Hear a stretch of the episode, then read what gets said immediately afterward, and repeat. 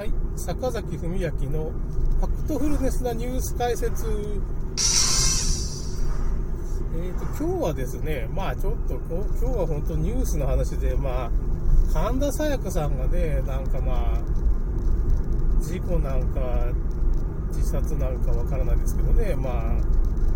自殺っぽいような報道がちょっとなされてて、いやー、ちょっと、うわー、そんなことがあるんだなみたいな。ちょっとびっくりしてますね。やっぱりちょっとだんだん僕も自分の同じ世代っていうかね僕53歳ぐらいなんですけど。まあ50代とか60代とかまあその自分が好きだった人がだんだん亡くなったりね。松田聖子の娘っていうかねまあそのイメージが結構強いし。まあ、もしくは、あの、なんていうのかな、やっぱりその、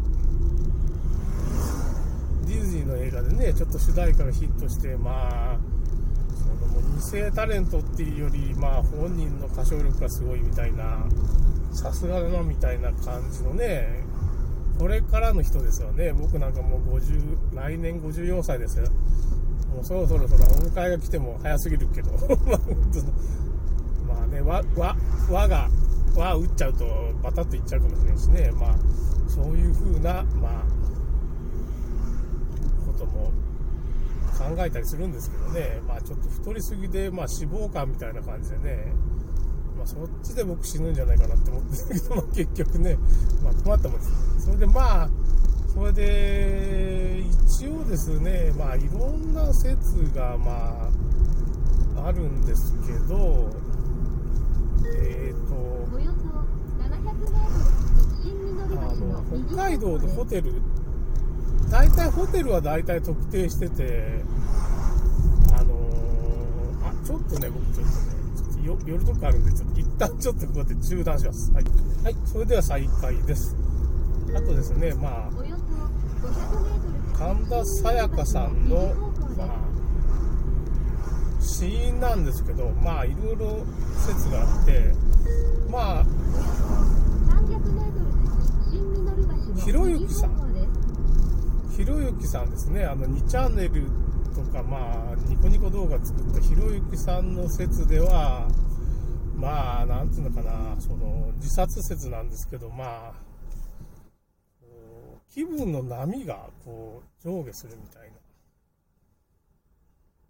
感じですね。まあ女優さんにはちょっと多いんじゃないかって、まあ優れた女優さんとかまあ三浦春馬さんだとか、まあ、なんだったかね、その、竹内優子さんが、まあ、この前亡くなって僕もショックだったんですけどね、みたいな感じで、まあ、その、やっぱり、いい役者っていうのとか、まあ、プライベートでいろいろ結婚したり離婚したりっていうことも多いですしね、まあ、そういうなんかちょっとそういう、波が激しくなるときあるんじゃないですかね、うつ病みたいな感じになるときあるんじゃないかっていう説がありましたね。まああと、まあ、自己説。で、まあ、これいろいろあって、なんて、ホテルの、まあ、上の方のね、あの、窓が開いてた開いてないっていうような話で、まもなく新ミノル橋の右方向です。何だったかな、浴室の窓がすごい全開になるとかって説があったり、これはまあ自己説なんですけどね、その、もしくは、まあ、その普通の窓が、普通はね、あの、雪国っていうのはあんまり窓が開かないようになってる。15センチぐらいストッパーがあってね、開いて、開かないようになってるらしいんですけど、あの、コロナ対策でね、開けれるようにしてるっていうか、そのストッパー取っちゃったっていう話もあるんですよね。まあ、そういう説も、まあ、マスコミで流れてますね。それでですね、なんですが、まあ、ホテルに、まあ、取材した人がいて、まあ、この人の話では、そんなことはさすがにしてなくて、ストッパーは、これ他殺説なんですけどね、ストッパーはついてて15センチしかあかんよと、窓がね。いくらコロナでもそんなに開けっぱなしに、まあ、上階のやつは、まあ、そのかないよみたいな説が他殺説っていうのがあるんですよね。なんか。でまあこの3つの説がちょっとわからない、まあ、マスコミ的にはまあ自殺だろうみたいな方向で言ってるしね。まあだけど自殺だっていう証拠もないっていうかね、うん、遺書が見つかってないとか事故かもしれん。他殺かもしれんみたいな。話もありますよね。だからまあなんていうのかな、まあ、その陰謀論的な話では、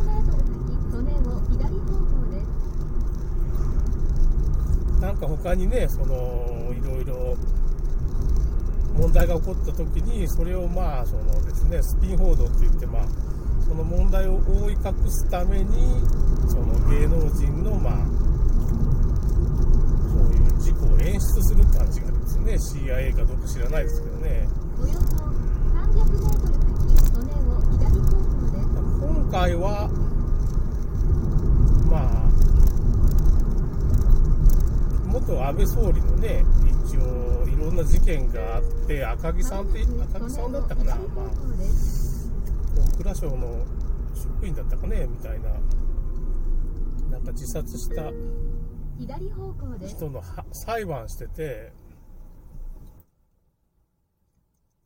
その裁判が結構揉めてて、なんつうのかな、政府はね、もうね、1億円かなんか知らないけど、そのぐらいの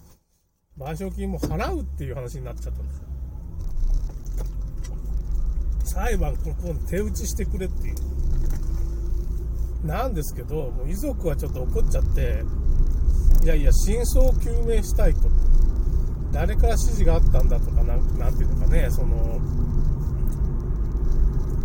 安倍総理の、まあ、森友問題とか、まあ、そういうのに関連して、まあ、大蔵省の方、高木さんだったかな、大蔵省の職員みたいな人が、まあ、職員っていうか、まあですね、まあ、亡くなった自殺した件みたいなのがあるんで、まあ、それに絡めてなんかいろいろ、その報道をちょっと目くらましするためにやった可能性もあるよね、みたいな。もしくはまあそのまあ宇宙に前澤さんが宇宙に行ったとかねいうのがあってだけどまああれ宇宙詐欺じゃないかみたいな説も出ててまああの結局物理的に何ていうのかね前澤さんがあのツイートで送ってきたそのオウム真理教のね教祖がこうなんか空中に浮かんでるようなポーズをしてるわけですよねまあその結果不座っていうんですかねそのあぐらをかいたような感じでなんつうかね空中に浮かんでるんですけどなんか空中でもあぐらをかいた状態で空中に浮かぶっていうことはちょっとできないらしいんですよねあの無重力状態でも。まあ、だからその辺、これ嘘なんじゃないかみたいな。要するに手足がちょっと潰れてるところがあるんで、実際はガラスの板にうつ伏せに、まあ、その、前澤さんがこう、ああいうポーズでこう、うつ伏せになってて、手足が潰れてるとこあるっていうんですよね。それで撮影してんじゃないかっていう面白い説があるんですけどね、そんなことあるんかなみたいな感じ。まあ、宇宙詐欺っていうものがね、結局、若田光一さんがね、その、左方向です。その、ロープっていうかね、その、釣られて、ふらふら、こう、なんか、宇宙船っていうかね、国際宇宙ステーション、ISS の中を、まあ、ワイヤーアクションでこれ、行ったり来たりしてる画像が、まあ、ネット上にあるわけですよね、その、まあ、その、ISS を、まあ、なんていうかな、その、生中継とかしてる時あってね、その時に、まあ、若田光一さんが行った時に、まあ、そういう撮影、撮影って言ったらいけないけど、そういう、まあ、放映が生中継みたいなのがあって、生中継で、まあ、そのワイヤーを隠すためのマスクっていうかね、そういうのが、まあ、機能が外れてて、まあ、何分か知らないですけど、ワイヤーが外ワイヤーが見えてるという状態が発生しちゃって、まあ、結構いろんな背景がおかしくなったりね、ちょっと国際宇宙ステーションの生放送はちょっと危険っていうかね、いろいろ機材の故障とかもあるんでしょうね。だからまあ、まあ、撮影してるんでしょうね、あれ結局。あの、地上かどっかで撮影してて、まあ、バイデンのあれですよね、バイデンのホワイトハウス、バイデンがね、ホワイトハウスで撮影してる、まあ撮影じゃないよ、ホワイトハウスからじゃなしに、どっか撮影スタジオでやってるっていうのが、まあ、アメリカのテレビ局も報道したりしてますからね、いろんな人に影武者がいたりね、まあ、